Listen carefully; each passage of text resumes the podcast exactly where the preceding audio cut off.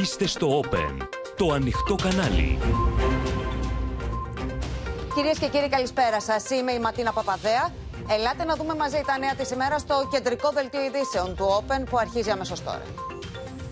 Πυκνές χιονοπτώσεις και νέο μήνυμα 112. Έκλεισε προσωρινά η Εθνική από το ύψος της Καλυφτάκη. Με τηλεκπαίδευση τα σχολεία στην Αττική και σε τηλεργασία ο δημόσιος τομέας, κλειστά δικαστήρια και εμπορικά.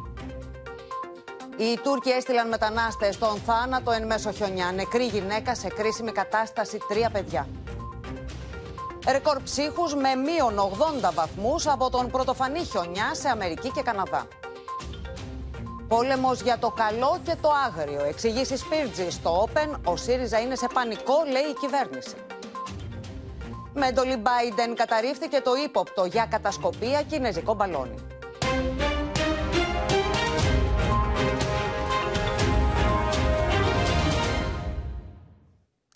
Στη δίνη της κακοκαιρίας Μπάρμπαρα, κυρίες και κύριοι, βρίσκεται το μεγαλύτερο μέρος της χώρας, με το κύμα ψύχους και χιονιά να φτάνει και στο λεκανοπέδιο Αττικής, δίνοντας στα λευκά πολλές περιοχές.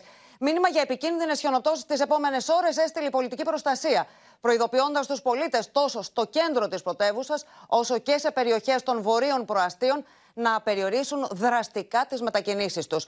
Συνεχή είναι οι συσκέψεις για την αντιμετώπιση τυχών προβλημάτων με τον κρατικό μηχανισμό να παραμένει σε συναγερμό. Κλειστά θα μείνουν αύριο τα σχολεία στην Αττική, όπως και τα εμπορικά καταστήματα στα βόρεια του νομού. Αυτοκίνητα θα μένα στο χιόνι, αποκλεισμένοι δρόμοι. Οδηγεί σε απόγνωση. Αυστηρή έλεγχη της τροχέας. Η κακοκαιρία Μπάρμπαρα χτυπάει με μανία το λεκανοπέδιο της Αττικής και αρκετοί οδηγοί βρίσκονται σε δυσάρεστη θέση. Στις 2 και 10 το μεσημέρι, η Εθνική Οδός Αθηνών Λαμίας έκλεισε προληπτικά και στα δύο ρεύματα από το ύψος της γέφυρας Καλυφτάκη μέχρι και τον κόμβο των Ινοφύτων. Θεσσαλονίκη. Θεσσαλονίκη, τώρα τι θα κάνετε; Θα περιμένουμε να ανοίξει. Ο Χαλκίδα, αλλά δεν έχουν βγάλει κάποια ανακοίνωση για την εθνική, δεν έχουμε δει κάτι. Άρα θα περιμένουμε να ανοίξει. Η ώρα είναι 3 το μεσημέρι της Κυριακής και όπως βλέπετε στα διόδια των Αφιδνών υπάρχει έντονη χιονόπτωση ενώ η τροχέα έκοψε την κυκλοφορία στη γέφυρα Καλυφτάκη. Παρ' όλα αυτά υπάρχουν δεκάδες εγκλωβισμένα αυτοκίνητα με τους οδηγούς να προσπαθούν μάταια οι περισσότεροι να βάλουν τις αλυσίδες. Ήμασταν από νοσοκομείο, γι' αυτό φύγαμε, αλλιώς δεν θα φεύγαμε. Θήβα πάμε. Θήβα, Θήβα, θήβα. στην Καλυφτάκη σας ε, είχε ελεγχό; Ναι, ναι, εννοείται. Παντού είχε ελέγχους. Εντάξει, τους περάσαμε όλους. Αρκετές δυσκολίες συνάντησαν οι οδηγοί και στον παράδρομο της Εθνικής Οδού Αθηνών Λαμίας. Αρκετοί αναγκάστηκαν να σταματήσουν για να φορέσουν στα αυτοκίνητά τους αντιολιστικέ αλυσίδες. Ενώ τα μηχανήματα της περιφέρειας προσπαθούν να κρατήσουν το δρόμο ανοιχτό. Υποχρεωτικές, βλέπω τις είχατε μαζί σας. Τις είχα μαζί, ναι. Δυσκολευτήκατε τώρα λίγο, ε. Ε, έχει ανηφόρα εδώ πέρα και πρέπει να, να τις φορέσουμε. Αντίστοιχα προβλήματα νωρίς το πρωί και στα διόδια των Αφιδνών. Βρισκόμαστε στα διόδια Αφιδνών. Όπως μπορείτε να δείτε, η κακοκαιρία δείχνει ήδη τα δόντια της. Η χιονοθύελα είναι έντονη και οι άνδρες της τροχέα ελέγχουν όλους τους οδηγούς για να δουν αν έχουν μαζί τους αντιολιστικέ αλυσίδες. Οι κάτοικοι της Αττικής έλαβαν μήνυμα από το 112 να περιορίσουν τις μετακινήσεις τους.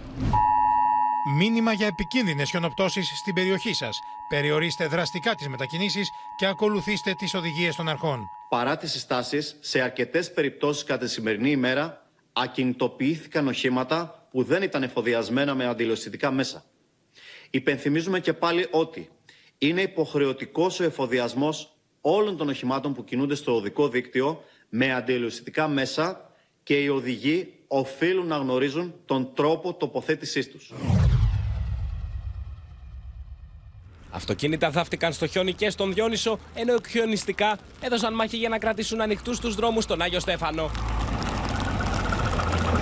Η ώρα είναι 11 και μισή. Βρισκόμαστε στο Διόνυσο και όπως μπορείτε να δείτε σε πολλές γειτονιές της περιοχής η χιονόστρωση πλέον είναι αρκετή. Τα αυτοκίνητα έχουν καλυφθεί από το χιόνι ενώ αρκετοί δρόμοι είναι ήδη απροσπέλαστοι.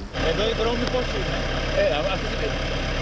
Τους ποναδέρουμε από την αρχή, δηλαδή μα πάρει από κάτω. Βρισκόμαστε στο Διόνυσο και όπως μπορείτε να δείτε ήδη το χιόνι έχει καλύψει τα αυτοκίνητα. Σε αρκετούς δρόμους δεξιά και αριστερά της λεωφόρου Διονύσου όπως μπορείτε να δείτε για να κυκλοφορήσουν τα αυτοκίνητα χρειάζεται να έχουν αντιολισθητικές αλυσίδες. Όσο προχωράει η ώρα, η ένταση της χιονόπτωσης εδώ στο Διόνυσο μεγαλώνει με αποτέλεσμα να προκαλούνται προβλήματα στους δρόμους οι οποίοι έχουν αποκλειστεί από το χιόνι και οι κάτοικοι προσπαθούν με κάθε τρόπο να εξοπλίσουν τα οχήματά τους είτε με χιονοκουβέρτες είτε με αλυσίδες προκειμένου να μην αποκλειστούν. Αλυσίδες, αλάτι, ξύλα και περιμένουμε. Με την κακοκαιρία Μπάρμπαρα να βρίσκεται σε πλήρη εξέλιξη, οι κάτοικοι εδώ στην Ιπποκράτιο Πολιτεία ξύπνησαν στα λευκά. Και όπως μπορείτε να δείτε, μέχρι αυτή την ώρα επικρατεί ισχυρή χιονόπτωση. Το χιόνι πυκνώνει, η θερμοκρασία είναι πολύ χαμηλή και ό,τι πέφτει το στρώνει. Λίγο πριν από το μεσημέρι, η αστυνομία προχώρησε στο κλείσιμο της λεωφόρου Διονύσου με προορισμό τη Νέα Μάκρη και την Πεντέλη. Ενώ πλέον για να μετακινηθεί κάποιος εδώ στον Διόνυσο χρειάζονται αντιολισθητικέ αλυσίδες. Από πάνω είμαστε τρία στενά πάνω, Ναι. δηλαδή δεν ανεβαίνεις με τίποτα. Έχει κλείσει Πάρα ο πολύ, δρόμος. έχει 20 πόντους χιόνι. Η ώρα είναι σχεδόν 12 το μεσημέρι και η χιονόπτωση είναι έντονη εδώ στον Άγιο Στέφανο. Το χιόνι έχει καλύψει σχεδόν τα πάντα, ενώ αρκετά συχνά περνούν τα χιονιστικά προκειμένου ο δρόμος να παραμείνει ανοιχτός. Κάθε φορά αργεί πολύ να περάσει από εδώ το γκρέιντερ ή περνάει και ξανακλίνει ο δρόμος.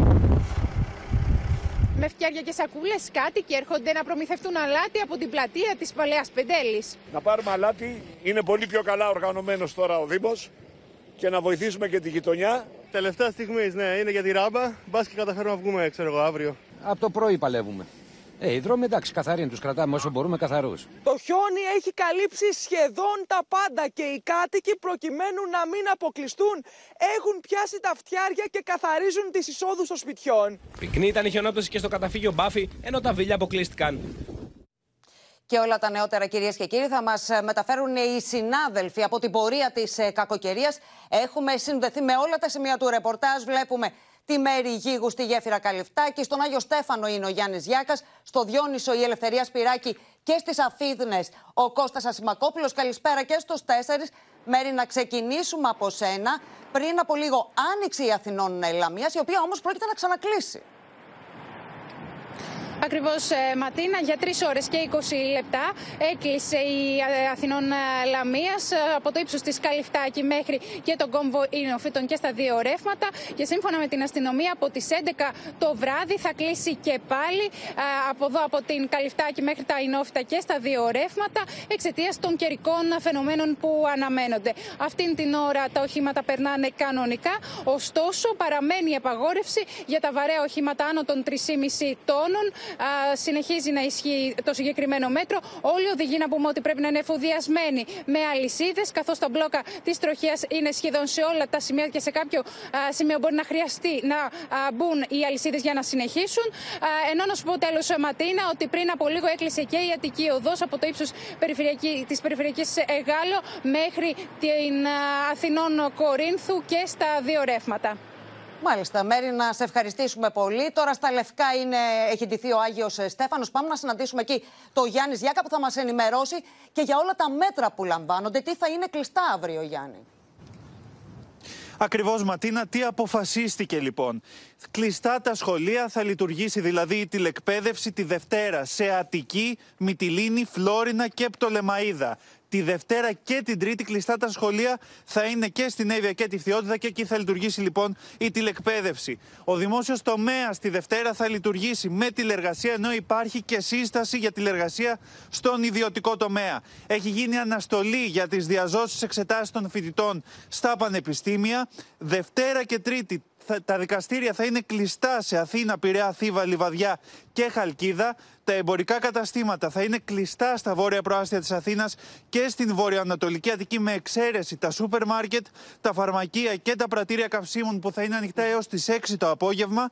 ενώ και οι λαϊκές αγορές αύριο θα είναι κλειστές σε όλους τους δήμους της Αττικής. Μάλιστα, Γιάννη, να σε ευχαριστήσουμε πολύ για αυτές τις χρήσιμες ε, πληροφορίες. Τώρα, λευκό τοπίο και στο Διόνυσο πάμε να δούμε την Ελευθερία Σπυράκη. Παραμένει κλειστός ο δρόμος προς Νέα Μάκρη και προς Πεντέλη, Ελευθερία. Πράγματι, Ματίνη, ε, Ματίνα ε, έκλεισε γύρω στις 12 η ώρα και παραμένει κλειστός. Ε, επιτρέπεται μόνο για τους μόνιμους κατοίκους προκειμένου να προσεγγίσουν τις οικίες τους. Αξίζει να πούμε ότι η χιονόπτωση συνεχίζεται εδώ στον ε, Διόνυσο. Έχει ντυθεί στα λευκά. Ε, τα γκρέιντερ συνεχίζουν το έργο τους, το οποίο βέβαια θα το συνεχίσουν καθ' όλη τη διάρκεια της νύχτας, όπως μας ενημέρωσαν και από την περιφέρεια. Ε, υπάρχουν και πυροσβεστικά οχήματα εδώ, εδώ στην στην ε, περιοχή. Βέβαια πρέπει να σου πω ότι ήταν αρκετά και τα προβλήματα στην ηλεκτροδότηση. Διότι ε, σύμφωνα με ανακοίνωση του ΔΔΕ από την αρχή της ημέρας από νωρίς το πρωί υπήρξαν 30 βλάβες μέσης τάσης σε περιοχές όπως ο Διόνυσος, η Άνοιξη, η Νόη, τα Μέγαρα ο Μαραθώνας ε, αυτή τη στιγμή, όπως έχουμε ενημερωθεί, έχει αποκατασταθεί η βλάβη σε 22 ε, περιπτώσεις. Όμως παραμένουν έξω τα συνεργεία του ΔΔΕ προκειμένου να αποκατασταθούν παντού οι βλάβες. Και αξίζει να πούμε ότι σύμφωνα με τα όσα μας ανέφεραν και πηγές από την ε, περιφέρεια, η νύχτα προβλέπεται να είναι μεγάλη. Θα συνεχίσουν το έργο προκειμένου καμία περιοχή να μην κλείσει και κανένας κάτοικος να μην βρεθεί σε ανάγκη. Σε γρήγορησε λοιπόν οι αρμόδιες υπηρεσίες προκειμένου να μην υπάρξουν περαιτέρω προβλήματα. Ελευθερία, να σε ευχαριστήσω και εσένα. Δεν είναι όμως, κυρίες και κύριοι, μόνο η Αττική, αφού ήδη πολλές περιοχές της Ελλάδας έχουν σκεπαστεί με χιόνι. Σφοδρή χιονόπτωση σαρώνει από νωρίς περιοχές της νότιας και της βόρειας Εύβοιας, δίνοντας τα λευκά σπίτια και δρόμους. Πούλμαν με 40 επιβάτες εγκλωβίστηκε στο καταφύγιο της Δύρφη. Η κακοκαιρία Μπάρμπαρα σφυροκοπά τη χώρα με την Εύβοια να βρίσκεται στο επίκεντρο. Βρισκόμαστε στην επαρχιακή οδό Αρτάκης Χίμης. Ο δρόμος, όπως μπορείτε να δείτε, έχει καλυφθεί από χιόνι, ενώ η διέλευση των οδηγών είναι δύσκολη χωρίς αντιολιστικέ αλυσίδες. Αυτό που δείχνει μέχρι στιγμής ότι θα έχουμε χιόνι, θα έχουμε προβλήματα. Αλλά εντάξει, είμαστε εδώ για να το παλέψουμε. Η κυκλοφορία όλων των οχημάτων από τις ράχες Φθιώτιδας μέχρι και το κάστρο Βιωτίας στο ρεύμα προς Αθήνα διακόπηκε για προληπτικούς λόγους. Ενώ στο οδικό δίκτυο της Νότιας Εύβοιας και στη Σκύρου έχει απαγορευτεί η διέλευση των βαρέων οχημάτων με μέγιστο επιτρεπόμενο όριο άνω των 3,5 τόνων. Γίνεται μια τεράστια προσπάθεια από τα μηχανήματα του Δήμου, τη ΔΕΕ, την αστυνομία, ε, την περιφέρεια και προσπαθούμε από κοινού με συνεργασία να κρατήσουμε όσο μπορούμε περισσότερους δρόμους. Τα προβλήματα ηλεκτροδότησης έχουν ήδη αρχίσει. Στο Δήμο Δυρυφίων Μεσαπίων, λόγω πτώσης δέντρου, χωρίς ρεύμα είναι οι οικισμοί Καμαρίτσα, Κυπαρίσι, Μαρκάτες, Άκρες, Παγόντας, Κοντοδεσπότη και Σταυρός. Συνεργεία της ΔΔΕ, εθελοντές, την πολιτική προστασία και τους συνεταιρισμούς τους δασικού ενεργούν προκειμένου να αποκαταστήσουμε την ε, ρευματοδότηση. Έχουμε γεννήτριες, είμαστε οργανωμένοι, το περιμένουμε. Εξαιτίας της φοδρής χιονόπτωσης, Πούλμαν με 40 ορειβάτες ακινητοποιήθηκε με τους επιβάτες να εγκλωβίζονται στο καταφύγιο Δύρφιος. Τελικώς αναγκάστηκαν να γυρίσουν με τα πόδια στη στενή ευεία. Ανεβήκαν από χθες, πήγαν στο καταφύγιο, μείναν εκεί. Ε, σήμερα που είναι έτσι ο καιρός άσχημος, αποφασίσαν ότι δεν θα κάνουν κάποια ιδιαίτερη πορεία. Απλώς θα κατέβουν από το δρόμο κάτω στη στενή με τα πόδια. Γύρω στα 6 χιλιόμετρα είναι γύρω στις 2 ώρες που κανονικέ συνθήκες. Α κάνουν και μισή ώρα παραπάνω λόγω του χιονιού. Η ώρα είναι 4 και 4. Όπως μπορείτε να δείτε, το χιόνι σε πολλά σημεία ξεπερνά τους 30 πόντους, ενώ αυτοκίνητα έχουν θαυτεί στο χιόνι. Πάμε να ξεθάψουμε ένα αυτοκίνητο να φύγουν. Εσύ ο τέλος είχε η περιπέτεια 9 ατόμων ηλικίας 20 με 30 ετών που είχαν ανέβει στον Κίσαβο αλλά έχασαν τον προσανατολισμό τους εξαιτίας της χιονόπτωσης. Κατέβηκαν με ασφάλεια στο καταφύγιο, ε, διότι οι άνθρωποι αυτοί διέτρεχαν άμεσο κίνδυνο. Εμείς μπορούμε να φτάσουμε μέχρι κάτω χωρίς Αυτοκίνητα κόλλησαν στην εθνική οδό στο ύψος της Θήβας. Κάποιοι δεν είχαν βάλει αλυσίδες παρά το πολύ χιόνι, ενώ ορισμένοι προσπάθησαν επιτόπου να τις τοποθετήσουν. Στην Κομωτινή, θελώδεις άνεμοι παρέσυραν τούβλα από τα ράτσα πολυκατοικίας, τα οποία διέλυσαν τις οροφές εξωτερικών χώρων δύο καταστημάτων. Στη Χαλκιδική κινητοποίηση των αρχών ήταν μεγάλη προκειμένου να μην κλείσουν οι δρόμοι. Σε αρκετά σημεία του οδικού δικτύου της ορεινής Χαλκιδικής για την κίνηση των οχημάτων είναι απαραίτητες οι αντιολιστικέ αλυσίδες. Έχουμε ξεκινήσει από τις 7 η ώρα το πρωί. Τώρα το τελειώσαμε το δρόμο. Από Παλαιόκαστρο έχει ανοίξει εντελώς. Ο κρατικός μηχανισμός είναι σε επιφυλακή, ενώ οι Δήμοι σε όλη τη χώρα έχουν ορίσει θερμενόμενα κτίρια διαθέσιμα για τη φιλοξενία αστέγων. Καλημέρα, τι κάνετε, Το πρωί, ο πρόεδρος του Πασό Κινήματος Αλλαγής Νίκος Ανδρουλάκης βρέθηκε δίπλα στους εθελοντές της κοινωνικής κουζίνας, ο άλλος άνθρωπος στο κεραμικό. Μαζί με τον υπεύθυνο της κοινωνικής κουζίνας, μαγείρεψαν και τους άστεγους. Η κακοκαιρία Μπάρμπαρα λοιπόν σε πλήρη εξέλιξη. Έχουμε συνδεθεί επίσης με την Εύβοια και το Γιάννη Ρίγο. Στα Μάλγαρα είναι ο Άρης Κουτσιούκης. Γιάννη, να ξεκινήσουμε από σένα. Βρίσκεσαι από νωρίς στη στενή Ευβία να μας ενημερώσεις για την κατάσταση που επικρατεί εκεί. Βλέπουμε ότι δεν έχει σταματήσει να χιονίζει.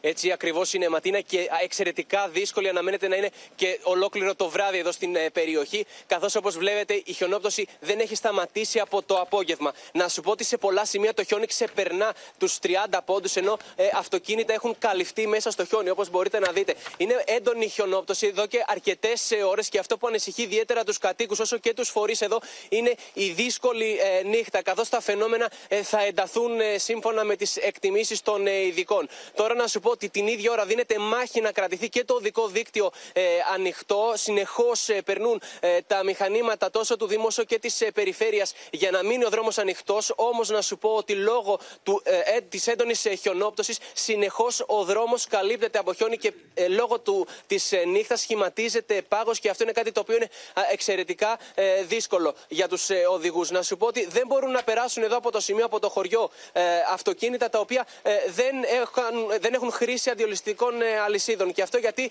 το οδόστρωμα είναι πάρα πολύ ε, ολιστηρό. Βλέπετε εδώ πέρα ποια είναι η κατάσταση με το χιόνι. Είναι πολύ ε, πυκνό ε, και εξαιρετικά δύσκολες οι συνθήκες και για τους ανθρώπους. Να σου πω τώρα ότι οι δυσκολίε αντιμετωπίζουν αρκετοί οικισμοί στην ευρύτερη περιοχή της Εύβοιας με, με την έλλειψη ηλεκτροδότησης. Έχει πέσει το ρεύμα και μάλιστα τα μεγαλύτερα προβλήματα εμφανίζονται στο χωριό Μαυρόπουλο, στο οποίο να σου πω ότι μένουν αρκετοί ηλικιωμένοι άνθρωποι αλλά και παιδιά, τα οποία ε, αυτήν την ώρα είναι χωρίς ρεύμα, όπως ε, μαθαίνουμε, και χωρίς ε, θέρμανση, λόγω ενός προβλήματος. Και αυτή τη στιγμή κλιμάκιο της ΔΕΔΙΕ έχει πάει στο σημείο και προσπαθεί να επαναφέρει το ρεύμα στο χωριό. Δύσκολες οι συνθήκες για την Εύβοια. Από άκρη σε άκρη χτυπιέται από την κακοκαιρία, Ματίνα. Ναι, και οι εικόνες που μας δείχνεις και μας στέλνεις, Γιάννη, είναι αυτά τη πυκνή, τη φοδρή χιονόπτωσης. Να σε ευχαριστήσω πολύ. Πάμε να συναντήσουμε τώρα τον Κώστα Σιμακόπουλο στις Αφίδνες. Κώστα, καλησπέρα και σε σένα. Έχουμε ε, συνεχή μπλόκα της ε, τροχέας και ελέγχους στους οδηγούς στα διόδια. Ακριβώς και όλη η υπόλοιπη είναι σε θέση μάχης και μιλάμε για τους εργαζόμενους τόσο στη Νέα Οδό όσο και στην περιφέρεια αλλά και στο Δήμο Ροπού που βρίσκονται εδώ στην περιοχή. Ε, περιμένουν το νέο κύμα της κακοκαιρίας ή αυτές τις ώρες κάνουν μια ανασύνταξη δυνάμεων, φτιάχνουν ακόμη και τα μηχανήματα τα οποία επιβαρύθηκαν τις προηγούμενες ώρες. Πολύ λίγοι οδηγοί περνούν και ε, τα διόδια έτσι ώστε να προλάβουν το χρονικό περιθώριο μέχρι τις 11 η ώρα για να φύγουν από το σημείο εδώ και γενικότερα από αυτό που δίνει ως ε, επικίνδυνο τις επόμενες ώρες η Εθνική Μετρολογική Υπηρεσία. Νωρίτερα είχαμε και σύσκεψη στην περιφέρεια ε, για τα επικίνδυνα σημεία εδώ τόσο στην Ιπποκράτη όσο στον Αυλώνα όπου λίγο νωρίτερα έγινε και διάνοιξη δρόμου για να ανοίξουν δύο μεγάλα μαντριά με εκατοντάδες ε, ζωντανά εκεί με επιτυχία ολοκληρώθηκε αυτή η επιχείρηση. Επίσης στην Δροσοπηγή από νωρίς το μεσημέρι είχαμε πτώση δέντρου το οποίο παρέσυρε ε, καλώδια υψηλής ε, τάσης. Ο ΔΕΔΙΕ εργάζεται από ό,τι μας είπαν για να αποκατασταθεί η βλάβη και οι επόμενες ώρες από τις 11 και μετά τουλάχιστον από ό,τι λένε εδώ οι άνθρωποι τόσο της ε, Νέας Οδού όσο της Περιφέρειας όσο και του Δήμου Ροπού περιμένουν το νέο κύμα κακοκαιρίας το οποίο θα διαρκέσει μέχρι το πρωί και θεωρούν ότι θα είναι και πιο δυνατό από το πρώτο οπότε θα δοκιμαστούν και οι αντοχές του προσωπικού, το οποίο είναι στο τιμόνι εδώ και πάρα πολλές ώρες. Θα πρέπει να το σημειώσουμε αυτό. Όλοι ε, οι, οι άνθρωποι, άντρες και γυναίκες που συμμετέχουν σε αυτή τη διαδικασία, με πολύ ψυχραιμία όμως, ε, αυτό θέλω να το τονίσω. Είμαι στον δρόμο τουλάχιστον 12 ώρες. δεν είδα και δεν καταγράφηκε άλλωστε ε, κάποιο ακραίο γεγονός με πολύ ψυχραιμία, ακόμη και τις δύσκολες ώρες σήμερα το απόγευμα που εγκλωβίστηκαν στο σημείο που βρισκόμαστε πάρα πολλοί οδηγοί. Ε, Όμως με πολύ υπομονή είδαμε πυροσβέστες, είδαμε αστυνομικούς να βάζουν τις αλυσίδες σε πολίτες που με πολύ ευγένεια ζήτησαν βοήθεια για να Μάλιστα. μπορέσουν Κώστα, να πρέπει να σε διακόψω, να πάμε να συνδεθούμε με το Γιάννη Ζιάκα που έχει κάτι νεότερο, μια νεότερη εξέλιξη να μας ε, μεταφέρει Γιάννη. Δεν μας ακούει ο, ο Γιάννης. Θα προσπαθήσουμε σε πολύ λίγο να συνδεθούμε μαζί του. Το σφυροκόπημα συνεχίζεται έτσι κι αλλιώς στο μεγαλύτερο μέρος της χώρας. Έχουμε μεταφερθεί στα Μάλγαρα. Βλέπουμε τον Άρη Κουτσιούκη. Εκεί, Άρη, έχουν κολλήσει φορτηγά, πολλά φορτηγά, λόγω της απαγόρευσης κυκλοφορίας. Βλέπετε λοιπόν και μια μεγάλη ουρά φορτηγών ακριβώς πίσω μου. Έχουν σταθμεύσει το ένα δίπλα στο άλλο, σχηματίζουν εκατοντάδες μέτρα ουρά ε, στη μέση του δρόμου. Έχει γίνει και σχετική ρύθμιση από τους αστυνομικούς της τροχιάς αυτοκινητοδρόμων. Υπάρχει και η σήμανση με κόνους. Είναι περισσότερα από 150 τα βαρέα οχήματα αυτά που ακινητοποιήθηκαν εδώ λόγω της απαγόρευσης κυκλοφορίας που είναι σε ισχύ και από την ε, τροχιά Θεσσαλονίκης. Δεν επιτρέπεται η κυκλοφορία σε όλα τα οχήματα που είναι βάρους άνω των 3,5 τόνων στο ρεύμα προς Αθήνα. ε, με εξαίρεση αυτά που κινούνται προς την ε, πόλη της Λάρισας. Έτσι λοιπόν τα αυτοκίνητα αυτά έχουν ακινητοποιηθεί εδώ τα φορτηγά. Οι οδηγοί τους είναι κυρίως από τη Βουλγαρία και την ε, Τουρκία. Μάλιστα, επειδή δεν υπάρχει εδώ σταθμός εξυπηρέτησης οδηγών, προσωπικό από την Εγνατία Οδό έφερε νωρίτερα μια χημική τουαλέτα και νερό για αυτούς τους ανθρώπους που είναι άγνωστο για πόσο θα χρειαστεί να μείνουν εδώ, αφού δεν ξέρουμε μέχρι πότε θα ισχύσει αυτή η απαγόρευση. Κλείνοντας, αν θέλετε να προσθέσω ότι έχουμε και ακύρωση δρομολογίων τρένων, καθώς όπως έγινε γνωστό δεν θα πραγματοποιηθούν τα δρομολόγια των αμαξοστοιχειών 62 και 63 που κινούνται στον άξονα Αθήνα-Θεσσαλονίκη. Μάλιστα, αυτή είναι η εικόνα λοιπόν από τη Βόρεια Ελλάδα, από τα Μάλγαρα. Σε ευχαριστούμε πολύ, Αρή Κουτσιούκη. Να πάμε να προσπαθήσουμε να συνδεθούμε με τον Γιάννη Ζιάκα να μας μεταφέρει όλα τα νεότερα που υπάρχουν. Λοιπόν, Γιάννη. Ματίνα, να μεταφέρουμε μια είδηση της τελευταίας στιγμής. Πρέπει να πούμε ότι είναι σε εξέλιξη επιχείρηση της πυροσβεστικής κοντά στα Βίλια. Ε, Καθώς σύμφωνα με τις πρώτες πληροφορίες, περίπου τέσσερα άτομα έχουν εγκλωβιστεί στο όχημά τους στην τοποθεσία ε, Αγία Σωτήρα. Είναι μια τοποθεσία κοντά στα Βίλια, στην παλιά Εθνική Οδό ε, Αθηνών ε, Βιλίων. Αυτή τη στιγμή πυροσβεστικές δυνάμεις πέφτουν ε, προς το όχημα αυτό στο οποίο βρίσκονται τα τέσσερα άτομα. Σύμφωνα σύμφωνα με τις πληροφορίες που έχουμε μέχρι τώρα, οι άνθρωποι είναι καλά στην υγεία τους. Σε κάθε ε, περίπτωση η επιχείρηση αυτή τη στιγμή είναι σε εξέλιξη. Να θυμίσουμε Ματίνα άλλωστε ότι από προχθές είχε αποφασιστεί να υπάρχουν οχήματα της πυροσβεστικής, οχήματα της αστυνομίας αλλά και οχήματα του στρατού σε σταθμούς βάσης ώστε γρήγορα να μπορούν ε, να επέμβουν σε τέτοιες περιπτώσεις. Μάλιστα. Μένουμε, το παρακολουθούμε. Γιάννης Γιάκα, για οποιαδήποτε νεότερη πληροφορία μας διακόπτεις και μας την ε, μεταφέρεις. Να σε ευχαριστήσω πολύ. Τώρα, κυρίες και κύριοι, για το πώς θα εξελιχθεί τις επόμενες ώρες, το κύμα της ε, κακοκαιρίας που έχει φτάσει και στην Αττική, έχουμε κοντά μας τον Κλέαρχο Μαρουσάκη. Κλέαρχε, το ερώτημα είναι τα δύσκολα έχουν περάσει ή είναι μπροστά μας; Τα δύσκολα ματίνα δυστυχώς είναι μπροστά μας. Έτσι λοιπόν μας περιμένει μια αρκετά δύσκολη νύχτα, ιδιαίτερα για την ανατολική υπηρετική χώρα. Αττικοβιωτία και Εύβοια θα βρεθεί στο επίκεντρο των πολύ πυκνών χιονοπτώσεων. Πάμε λοιπόν να τα δούμε στον χάρτη μας πώς αναμένεται να εξελιχθούν αυτά τα κύματα χιονοπτώσεων από σήμερα το βράδυ. Και συγκεκριμένα θα μπορούσαμε να πούμε από τις 11-12 η ώρα σήμερα τη νύχτα μέχρι και αύριο περίπου 11 με 12 η ώρα το μεσημέρι. Βλέπετε στον πορτοκαλί κύκλο έχουμε βάλει τις περιοχές όπου θα δέχονται κατά διαστήματα πολύ πυκνές χιονοπτώσεις και αφορούν βέβαια τμήματα της Βιωτία, την Αττική, θα λέγαμε το σύνολο της Αττικής, αλλά για, συγκεκριμένα για την Αττική δείχνει να έχουμε το μεγαλύτερο όγκο χιονιού προς τα ανατολικά, βόρεια και βορειοδυτικά τμήματα του νομού. Και σε ό,τι αφορά και την Εύβοια, θα συνεχίσουν και εκεί οι πολύ πυκνές χιονοπτώσεις μέχρι και θαλάσσιες, παραθαλάσσιες εκτάσεις. Δεν αποκλείεται να έχουμε ακόμη και χιονοκαταιγίδες στην περιοχή της Εύβοιας και της Αττικής, που σημαίνει ότι θα πέφτει μεγάλος όγκος χιονιού συνοδεία ηλεκτρικών εκενώσεων. Σε ό,τι αφορά τώρα λίγο πιο νότια, μπορούμε να παρατηρήσουμε ότι οι χιονοπτώσεις θα έχουμε ακόμη και στην περιοχή των Κυκλάδων, αλλά και προς την Κρήτη σε πολύ πολύ χαμηλά υψόμετρα. Και αν θέλουμε να δούμε τώρα την εξέλιξη μετά και τις μεσημβρινές ώρες αύριο, όπως βλέπετε στον άλλο χάρτη μας, έρχονται και πάλι διαδοχικά χιονοκύματα από την περιοχή του Αιγαίου, τα οποία θα μετωπίζονται συνεχώς προς τα δυτικά νοτιοδυτικά. Άρα λοιπόν και αύριο, μετά τις μεσημβρινέ ώρες, θα παραμείνουν έτσι αυτές οι χιονοπτώσεις με μικρότερη βέβαια ένταση. Παρ' όλα αυτά, θα συνεχίσουν να εφίστανται κυρίως στα ανατολικά υπηρετικά τμήματα. Μάλιστα, κακοκαιρία με διάρκεια και ένταση, γι' αυτό και απαιτείται προσοχή. Να σε ευχαριστήσουμε πολύ, Κλέαρχε. Αφήνοντας για λίγο τα δικά μας εκτός συνόρων, στην κατάψυξη έχουν μπει περιοχές της βορειοανατολικής ΗΠΑ και στον Καναδά από την προέλαση της αρκτικής βόμβας που σπάει τα θερμόμετρα. Στο όρος Ουάσιγκτον του Νιου Χαμπτσάιρ, η θερμοκρασία αίσθησης ψύχους βυθίστηκε στους μείον 78 βαθμούς Κελσίου. Στην κατάψυξη βρίσκονται οι βορειοανατολικές Ηνωμένες Πολιτείες Αμερικής και ο Καναδάς. Το θερμόμετρο σπάει κάθε ρεκόρ. Κάνει βουτιά στου μείον 80 βαθμού Κελσίου στο New Hampshire. in the state of New Hampshire, where the wind chill dragged the mercury down to an incredible minus 79 degrees Celsius on Saturday. Ο άνεμος τρέχει με ταχύτητα 100 χιλιόμετρα την ώρα. I have a tiny sliver of my uh, wrist exposed today, and it felt like a continuous bee sting or like a continuous sort of um, severe sunburn. Την ίδια ώρα η Βοστόνη έχει κηρυχθεί σε κατάσταση έκτακτης ανάγκης. Οι αρχές έδωσαν εντολή να παραμείνουν κλειστά τα σχολεία. Πάνω από 50 εκατομμύρια Αμερικανοί έλαβαν ειδοποίηση να παραμείνουν στα σπίτια τους λόγω των ακραίων καιρικών συνθήκων.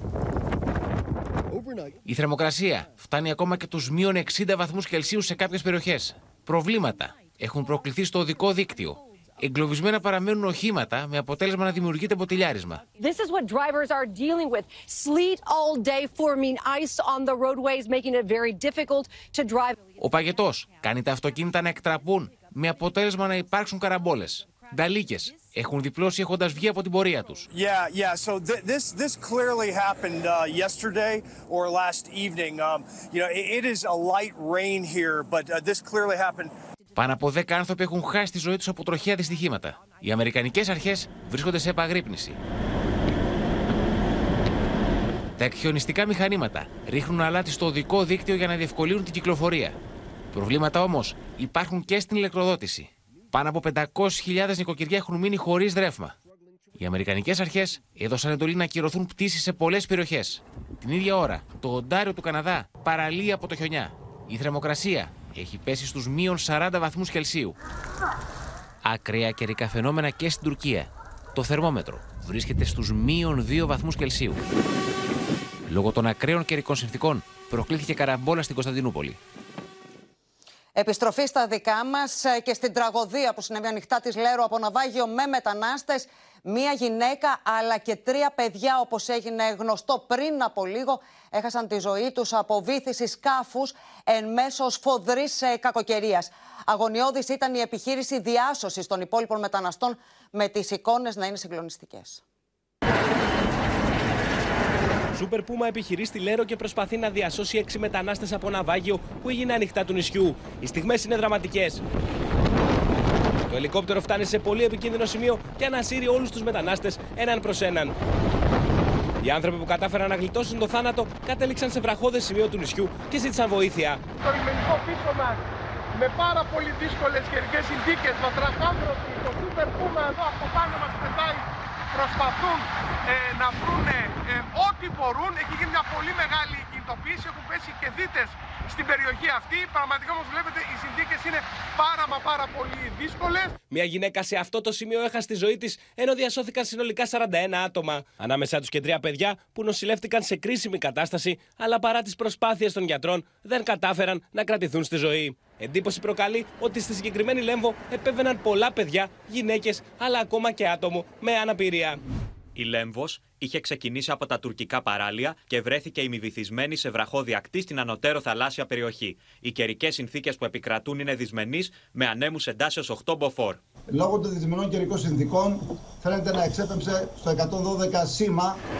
Για εγκληματικά κυκλώματα που ξεκινούν από την Τουρκία με την ανοχή των τουρκικών αρχών, έκανε λόγο ο Υπουργός Ναυτιλίας Γιάννης Πλακιωτάκης. Τα στελέχη του λιμενικού σώματος ελληνικής ακτοφυλακής για άλλη μία φορά απέδειξαν ότι πρώτη στο μέλημά τους είναι η προστασία της ανθρώπινης ζωής, διασώζοντα κάτω από ιδιαίτερα αντίξωες καιρικές συνθήκες 41 συνανθρώπους μας που τα εγκληματικά κυκλώματα διακινητών που εκκινούν από την Τουρκία με την ανοχή των τουρκικών αρχών εγκατέλειψαν αβοήθητους ανοιχτά της Λέρου. Αφήνει ανεξέλεκτα μεγάλο αριθμό πληθυσμό προσφύγων και μεταναστών από τις αυτές της Μικράς Ασίας χωρίς να κάνει κανένα έλεγχο η, η, η ακτοφυλακή της Τουρκίας, χωρίς να βλέπουν και χωρίς να τηρούν καθόλου τη δήλωση του 2006.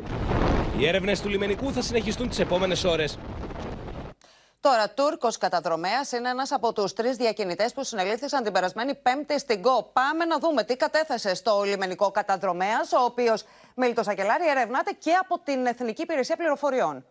Ακριβώς έχει μπει στο μικροσκόπιο των αρχών της Εθνικής Υπηρεσίας Πληροφοριών αλλά και του λιμενικού. Συνελήφθη την περασμένη Πέμπτη μετά την διπλή καταδίωξη. Να δούμε αναλυτικά τι κατέθεσε σύμφωνα με πληροφορίες ε, του Open στο λιμενικό σώμα πριν από λίγες ημέρες, αμέσως μετά τη σύλληψή του μαζί με ακόμη δύο άτομα. Είπε λοιπόν: Υπηρετώ στον τουρκικό στρατό. Κάνω τη θητεία μου εκεί. Δεν είμαι μόνιμος στο στρατό. Αυτό το έκανα για να βγάλω κάποια χρήματα. Είμαι στις ειδικές δυνάμεις του τουρκικού στρατού. Δεν έχω να δηλώσω κάτι σε εσάς προς το παρόν. Όσα είναι να πω για το περιστατικό που έγινε, θα τα πω στο δικαστήριο και όχι σε εσάς. Ήταν αρνητικός δηλαδή να δώσει περισσότερες λεπτομέρειες για το κύκλωμα διακίνησης μεταναστών στο οποίο συμμετέχει. Τώρα το λιμενικό, σύμφωνα με τις ίδιες πληροφορίες και τις πηγές που μίλησαν στο Open, ερευνά αν έχει σχέση και με άλλα περιστατικά τα οποία έχουν γίνει στην ευρύτερη περιοχή στην ΚΟ. Θυμίζω ότι μόνο μέσα στον Ιανουάριο είχαν γίνει τουλάχιστον πέντε καταδιώξεις. Έχουν συλληφθεί και άλλοι Τούρκοι διακινητές. Μένει να δούμε τι θα φανεί και από την έρευνα της Εθνικής Υπηρεσίας Πληροφοριών, Μάτινα. Πολύ σοβαρή εξέλιξη. Αν επαληθευτεί, το Σακελάρη, να σε ευχαριστήσουμε πολύ. Στα άκρα τραβάει το σχοινείο Ταγί Περντογάν, κυρίες και κύριοι, με νέο κρεσέντο κατά τις Δύση, το οποίο διατηρεί στην κορυφή της προεκλογικής του ατζέντας. Στο ίδιο μήκος κύματος και ο Υπουργός Εξωτερικών Τσαβούσογλου, ο οποίος εξαπολύει νέα πειρά κατά των χωρών που έκλεισαν τα προξενία τους στην Τουρκία. Türkiye'nin ayağına tekrar prangalar vurmayı başaramayacaksınız. Milletimizin kazanımlarını elinden almayı Τη σκητάλη από το Σουλεϊμάν Σοϊλού και το Μευλού Τσαβούσογλου πήρε ο Τούρκος πρόεδρος, δείχνοντας την πρόθεσή του να κορυφώσει την αντιδυτική ρητορική στο δρόμο προς τις κάλπες των προεδρικών εκλογών.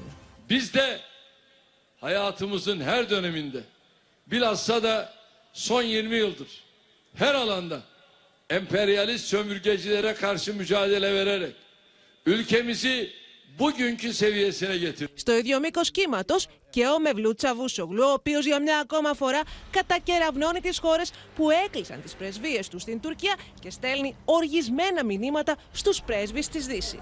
Hatta bazı büyükelçilerin diğerlerinden siz de katılın diye telefon açtığını da biliyoruz. Yani her şey açık ortada. Çağırdık biz de bakanlığa. Gerekli uyarıları yaptık. Bunun kasıtlı olduğunu biliyoruz dedik. Ne yapmak istediğinizde. Ο επικεφαλής της τουρκικής διπλωματίας μάλιστα προσπαθεί να σπείρει και διχόνια ανάμεσα στη Φιλανδία και τη Σουηδία που επιμένουν ότι θα κινηθούν ενιαία για την ένταξή του στο ΝΑΤΟ. Değerli arkadaşlar, bu terör örgütleri, bu radikaller aslında bu ülkelerin, özellikle İsveç'in, daha önce de söyledim, NATO üyeliğinin yoluna mayınlar döşüyor. Finlandiya'yı biz ayrı tutuyoruz ama İsveç bu mayınlara bilerek basıyor. İstese bu mayınları temizler. Την ίδια στιγμή τα τουρκικά μέσα μεταδίδουν πως 15 ύποπτοι, οι οποίοι φέρονται να είχαν λάβει εντολή να πραγματοποιήσουν ενέργειες κατά των γενικών προξενιών της Σουηδίας και της Ολλανδίας στην Κωνσταντινούπολη, αλλά και κατά χωρών λατρείας χριστιανών και Εβραίων πολιτών, συνελήφθησαν από τη ΜΙΤ σε επιχείρηση κατά της τρομοκρατικής οργάνωσης ISIS. Πάμε να δούμε λοιπόν όλες τις νεότερες εξελίξεις. Έχουμε συνδεθεί με την Κωνσταντινούπολη και τη Μαρία Ζαχαράκη στο Βερολίνο. Είναι ο Παντελής Βαλασόπουλος κοντά μας και η Αλεξία Τασούλη. Καλησπέρα και στους ε, τρεις. Και Μαρία, να ξεκινήσουμε από σένα την ώρα που το αντιδυτικό μένος φουντώνει στην ε, Τουρκία. Ένα αμερικανικό πολεμικό πλοίο που πέρασε από τα στενά του Βοσπόρου δημιουργεί νέα αιστεία έντασης. Ναι, σήμερα ο πόλεμος Τουρκίας και Αμερικής ε, καλά κρατεί. Σήμερα λοιπόν ήρθε να ρίξει λάδι στη φωτιά και ο ακροδεξιός εθνικιστής εταίρος του Ερντογάν, ο Ντεβλέτ Μπαχτσελή, ο οποίος καταφέρθηκε και αυτός εναντίον των ΗΠΑ, κατηγορώντας μάλιστα ανοιχτά την Ουάσιγκτον ότι αν γίνει κάποιο τρομοκρατικό χτύπημα στην Τουρκία, εσείς θα είστε από πίσω, είπε στους Αμερικανούς. Μάλιστα, ε, ε, ο Ντεβλέτ Μπαχτσελή έβγαλε και μία πολύ έντονη ενόχληση αλλά και οργή για το αμερικανικό πολεμικό πλοίο Νίτσε, το οποίο πέρασε τα στενά του Βοσπόρου με μια αμερικανική, τεράστια αμερικανική σημαία και μια μικρή, πολύ μικρή τουρκική σημαία ίσα που φαινόταν. Γεγονός λοιπόν που εδώ το ερμήνευσαν ως επίδειξη ισχύως εκ μέρους της Αμερικής ε, προς την Τουρκία εν μέσω μάλιστα αυτής της διπλωματικής κρίσης που σοβεί. Είναι αγενές και παράνομο να κρεμάς, είπε ο Τεβλέτ Μπαχτσελή, στην Αμερική μία μικρή τουρκική σημαία δίπλα σε μία μεγάλη αμερικανική σημαία σε αυτό το πολεμικό πλοίο που είναι αντίθετο με τη διεθνή πρακτική. Έτσι είπε ο ακροδεξιός εταίρος της κυβέρνησης. Ο Μπαχτσελή τα έβαλε και με τα διεθνή μέσα ενημέρωσης. Είπε ότι τελούν υπό αγρυπνία και σήμερα να πούμε Ματίνα ότι ήρθε να προσθεθεί και άλλη μία εφημερίδα, άλλο ένα ισχυρό μέσο της δύσης που βάλει κατά του Ερντογάν. Ο Βρετανικός Guardian γράφει ότι η ολοένα και πιο εχθρική στάση του Προέδρου Ερντογάν με συγχωρείτε, απέναντι στο ΝΑΤΟ και τις δημοκρατικές αρχές δεν μπορεί πλέον να μένει ατιμόρυτη. Ένα άρθρο λοιπόν που έχει ήδη προκαλέσει εδώ την αντίδραση της Τουρκίας. Πάντως ο Υπουργός Εξωτερικών ο Μεμπλίτσα έχει προειδοποιήσει για μέτρα επιπλέον και μάλιστα τα σενάρια που κυκλοφορούν το τελευταίο 24ωρο είναι ότι η Άγκυρα μπορεί να απελάσει ακόμη και δυτικούς πρεσβευτές και αν φτάσει βέβαια σε κάτι τέτοιο είναι πάρα πολύ βαρύ αλλά μπορεί βέβαια να είναι και μια είδους πίεση αυτή η φημολογία της Τουρκίας προς τη Δύση. Μάλιστα. Και τέλος να πω ότι ο ακροδεξιός ναι. ηγέτης ο Ντεβλέτ Μπαχτσελή ζήτησε σήμερα το, τη ψήφο του τουρκικού λαού, γιατί είναι η μόνη κυβέρνηση, είπε, που μπορεί να βάλει, όπως είπε χαρακτηριστικά, Ναι. την Ελλάδα στη θέση της, που παίζει με την υπομονή μας στη γαλάζια πατρίδα. Μαρία, να σε ευχαριστήσουμε πολύ. Η Τουρκία λέει πως χώρες της Δύσης έκλεισαν προξενία για να χτυπήσουν την Άγκυρα. Η Γερμανία όμως, Παντελή Βαλασόπουλε, λέει πως είχε συγκεκριμένες και ακριβείς πληροφορίες. Ακριβώς αυτό αναφέρει Ματίνα η ανακοίνωση του Υπουργείου Εξωτερικών της Γερμανίας σχετικά με το κλείσιμο του προξενείου στην Κωνσταντινούπολη. Ό,τι αναφέρει συγκεκριμένα η ανακοίνωση υπήρξαν συγκεκριμένες και ακριβείς πληροφορίες για τρομοκρατικό χτύπημα. Αυτές είναι οι λέξεις που χρησιμοποιούν οι Γερμανοί. Συγκεκριμένες και ακριβείς πληροφορίες. Επίσης η ανακοίνωση αναφέρει ότι θα πρέπει οι άνθρωποι, οι πολίτες, οι δυτικοί που κινούνται κυρίως στην περιοχή του Πέρα, στη Μεγάλη Οδό του Πέρα, το Ιστικλάλ και στην πλατεία Ταξίμ, να είναι ιδιαίτερα προσεκτικοί και να αποφεύγουν Ματίνα τους χώρους λατρείας εννοώντας τις χριστιανικές εκκλησίες που βρίσκονται στην περιοχή. Υπάρχουν δύο μεγάλες χριστιανικές εκκλησίες και άλλες εκεί ε, στην περιοχή να τις αποφεύγουν. Όλα δείχνουν Ματίνα ότι όπως λένε οι Γερμανοί υπήρξαν συγκεκριμένες πληροφορίες από μυστικές υπηρεσίες. Δεν έκλεισαν τα προξενία αυτά από καπρίτσιο ούτε επειδή ήθελαν να βλάψουν κα- ε, την Τουρκία. Έκλεισαν ακριβώς επειδή φοβήθηκαν μία συγκεκριμένη πληροφορία που πήγαζε από συγκεκριμένη μυστική υπηρεσία και την πήραν πολύ σοβαρά. Ματίνα. Μάλιστα, Παντελή, να σε ευχαριστήσουμε πολύ. Και η ένταση λοιπόν κορυφώνεται. Εννέα χώρες της Δύσης κλείνουν τα προξενία τους. Πάμε στην Αλεξία Τασούλη να δούμε τι λέει η Αθήνα για όλα αυτά, Αλεξία. Ματίνα, στο Υπουργείο Εξωτερικών λένε ότι κάθε χώρα πράττει ανάλογα με την εκτίμηση ασφαλείας που έχει για την περιοχή και δεν υπάρχει καμία προσυνονόηση. Είναι προφανές δηλαδή ότι το Βερολίνο εκτιμά διαφορετικά την κατάσταση. Εδώ όμως για την κυβέρνηση το ελληνικό προξενείο προς το παρόν συνεχίζει να λειτουργεί κανονικά. Δεν έχει εκδοθεί κάποια ταξιδιωτική οδηγία που να μιλάει για πιθανή τρομοκρατική επίθεση. Ωστόσο, Ματίνα, τα δεδομένα αξιολογούνται κάθε, κάθε μέρα και η κυβέρνηση θα πράξει ανάλογα με τις πληροφορίες που έχει στη διάθεσή της. Μάλιστα, Αλεξία Τασούλη, σε ευχαριστούμε πολύ.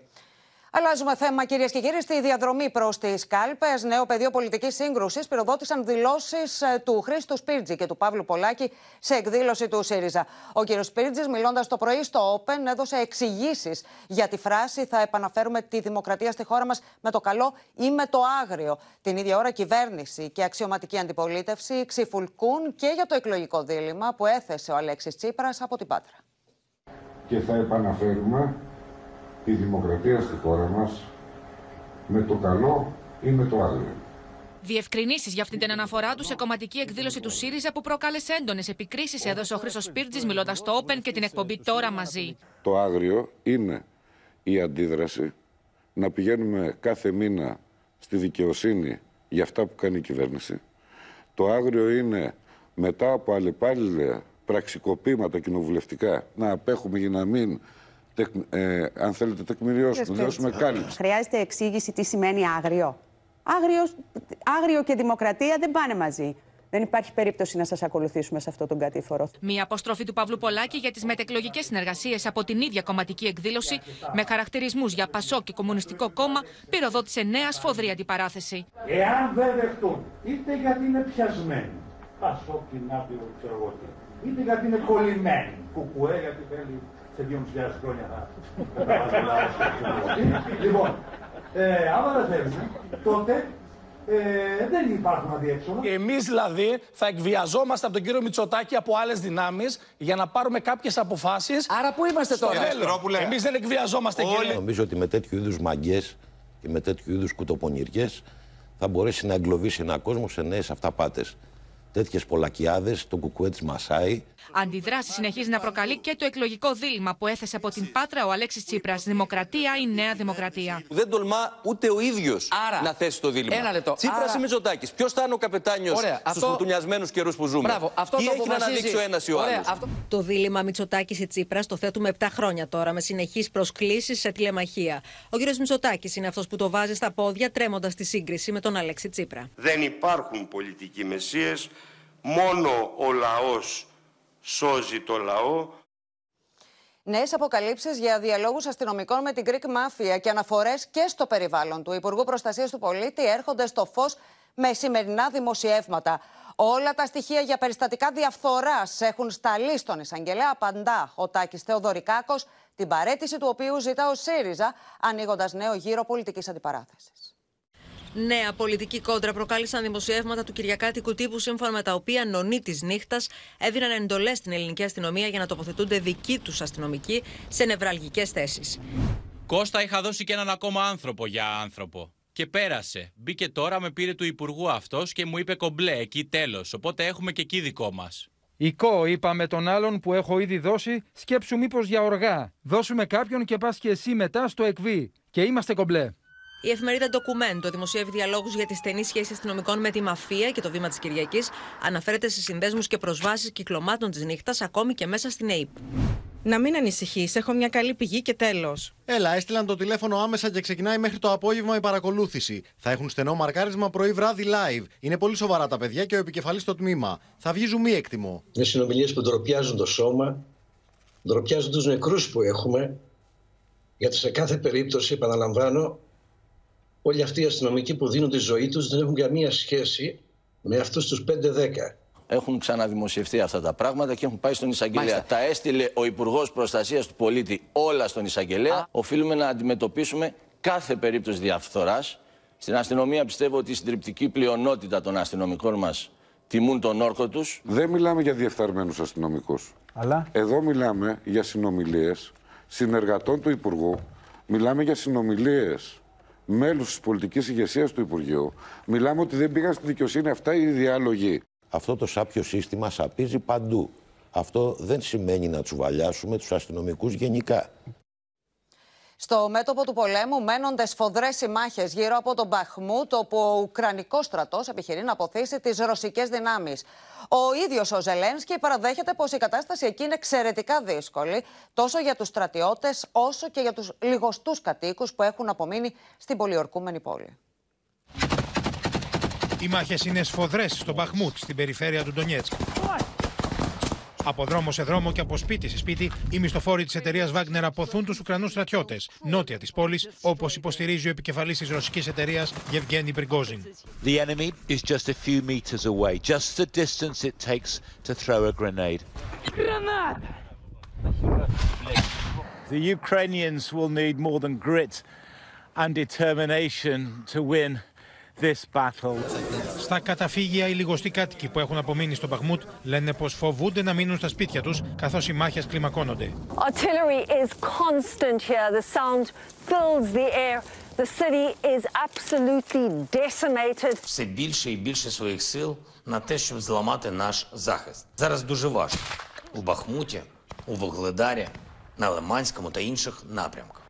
Και ενώ σε λίγε ημέρε συμπληρώνεται ένα χρόνο από την έναρξη τη ρωσική εισβολή στην Ουκρανία, ο Ισραηλινό πρώην Πρωθυπουργό Ναφτάλη Μπένετ αποκαλύπτει τώρα όσα του είπε ο Πούτιν στη διάρκεια επίσκεψή του στη Μόσχα τον περασμένο Μάρτιο. Ο Μπένετ είχε αναλάβει ρόλο διαμεσολαβητή. אתה מתכוון להרוג? והוא אמר, אני לא אהרוג את אה, זלנסקי. ואז אמרתי לו, אני צריך להבין שאתה נותן לי את המילה שאתה לא הורג את זלנסקי, או אני לא הורג את זלנסקי. και όλα αυτά την ώρα που ο πρώην επικεφαλής των Βρετανικών μυστικών υπηρεσιών, Ρίτσαρντ Ντρίλαβ, εκτιμά πως ο Βλαντίμιρ Πούτιν πάσχει από Πάρκινσον και πως γι' αυτό έχει περιορίσει τις δημόσιες εμφανίσεις του. Μιλώντας σε βρετανικά μέσα ενημέρωσης, υποστήριξε μάλιστα πως οι μέρες του Ρώσου Προέδρου είναι μετρημένες και ότι θα μπορούσε να μεταφερθεί σε ένα σανατόριο και να μην ξαναεμφανιστεί ποτέ. Τέλος, μπήκε στο ταξίδι του κατασκοπευτικού μπαλονιού πάνω από τις ΗΠΑ που εκτροχίασε τις διπλωματικές σχέσεις Ουάσιγκτον και Πεκίνου. Με εντολή Biden, τελικά κατερρίφθη το μπαλόνι από τα συντρίμια του οποίου ο Αμερικανικός στρατός προσπαθεί να ανακτήσει πληροφορίες. Οργισμένη καταδίκη από την Κίνα. Oh, well, I believe it just happened there. That was it. Live, raw, and unfiltered, it appears that that China spy balloon. Με έναν πύραυλο, το μαχητικό F-22 Raptor κατέριψε το κινέζικο αερόστατο ανοιχτά των ακτών στη Νότια Καρολίνα, δίνοντας τέλος στην πτήση του. Κάτοικοι στην περιοχή πανηγύριζαν καθώς έβλεπαν το τεράστιο μπαλόνι να πέφτει.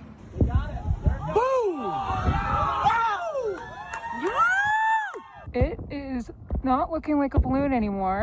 It's falling and the jet's going around. Chaz, come here. They're shooting at it. Ο Τζο Μπάιντεν είχε ταχθεί υπέρ της κατάρριψης του αερόπλιου. Όμως αξιωματούχοι του Πενταγώνου τον απέτρεψαν από το να δώσει την εντολή όσο το μπαλόνι πετούσε πάνω από έδαφος, επειδή υπήρχε κίνδυνος να τραυματιστούν άνθρωποι.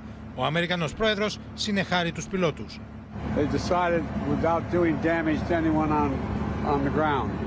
They decided that the best time to do that was as it got over water. Πριν καταρριφθεί το μπαλόνι, είχε δοθεί εντολή να κλείσει ο εναέριος χώρος πάνω από τρία αεροδρόμια στη Βόρεια και τη Νότια Καρολίνα. Η Κίνα αντέδρασε με οργή στην κατάρριψη του αερόστατου, που οι Ηνωμένε Πολιτείες χαρακτήρισαν εργαλείο κατασκοπίας. Από την πρώτη στιγμή, οι Κινέζικες αρχές υποστήριξαν πως ήταν μπαλόνι για μετεωρολογικές έρευνες και ότι είχε βγει εκτός πορείας.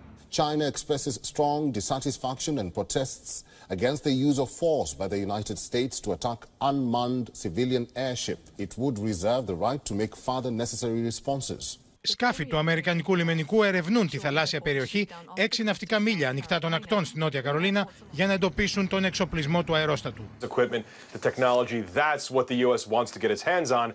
And this video seeming to, to, to show that that payload as it fell was at least mostly intact. Στην Κύπρο έκλεισαν πριν από λίγο οι κάλπες. Πάμε στη Στέλλα Παπαμιχαήλ. Έχουμε Στέλλα την ανακοίνωση των exit poll. Λοιπόν, Ματίνα, σύμφωνα με τα πρώτα exit poll, ο Νίκος Χριστοδουλίδης εξασφαλίζει την πρώτη θέση για την προεδρική εκλογή.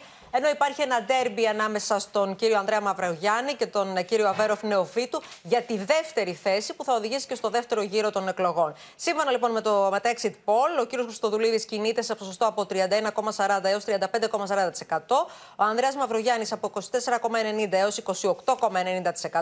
Ο Αβέροφ Νεοφίτου από 24,10 έως 28,10% και ο Χρήστος Χρήστου από 4,80 έως 6,80%. Με βάση λοιπόν τα ποσοστά αναμένεται να αναμετρηθούν στο δεύτερο γύρο ο κύριος Χριστοδουλίδης και ο κύριος Μαυραγάνης. Μάλιστα. Μαυρογιάννης. Στέλλα Παπαμιχαήλ, σε ευχαριστούμε πολύ. Με μια εντυπωσιακή γιορτή, κυρίες και κύριοι, εμπνευσμένη από την ιστορία και την μυθολογία της πόλης, άνοιξαν οι εκδηλώσεις της Ελευσίνας ως πολιτιστικής πρωτεύουσας της Ευρώπης, του κορυφαίου ευρωπαϊκού πολιτιστικού θεσμού, που δημιουργήθηκε πριν από 38 χρόνια από τη Μελίνα Μερκούρη.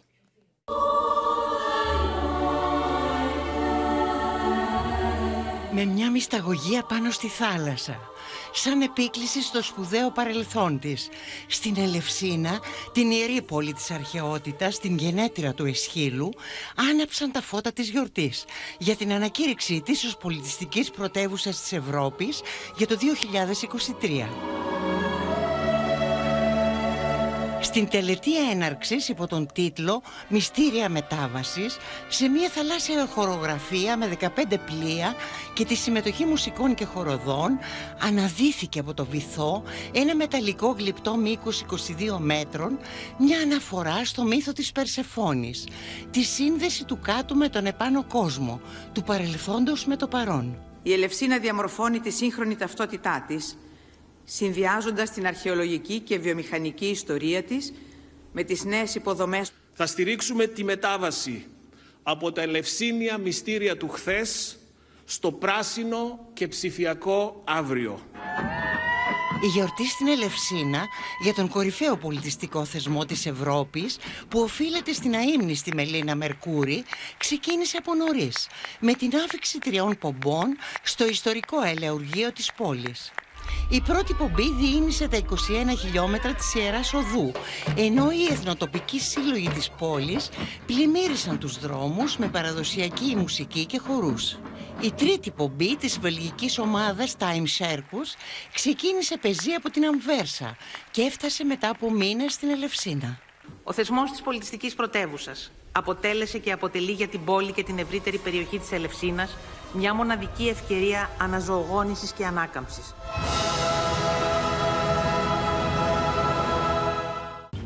Και στο σημείο αυτό ολοκληρώθηκε το κεντρικό δελτίο ειδήσεων. Μείνατε στο Open.